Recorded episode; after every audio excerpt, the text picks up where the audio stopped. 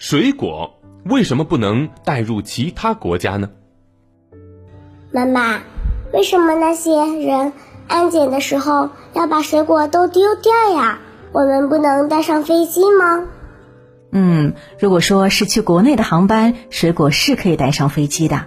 但是去国外的飞机可就不能带了，要不然下了飞机过海关的时候，不仅水果会被没收，而且还可能会罚款呢。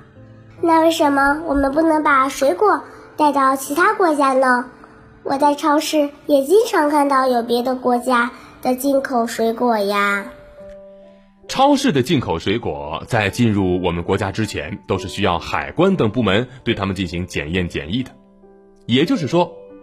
不是不能带水果去别的国家，是不允许带没有经过检疫的水果过去。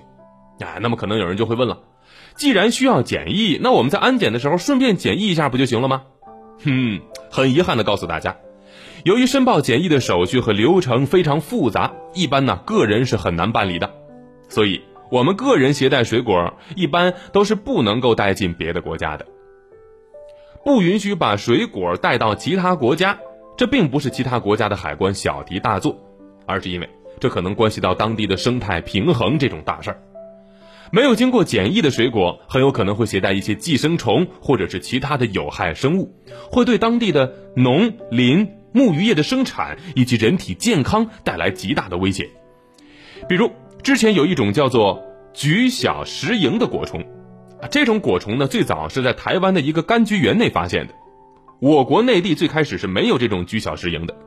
但是后来这种菊小石蝇产的卵就藏在水果里面，而它们就随着柑橘类的水果的运输入侵到了我们的内地。因为我们这边呢没有这种果虫的天敌，所以就没有办法控制它的数量，所以这种小小的虫子在国内外是迅速传播与扩展。对水果、蔬菜的产区的生产造成了无法估量的影响。其实不只是水果，所有的植物和动物，甚至是装载动植物、动植物产品和其他检疫物的装载容器，都是不允许带入别的国家。虽然看起来它是有点苛刻，但其实这些都是为了当地的物种安全所着想的。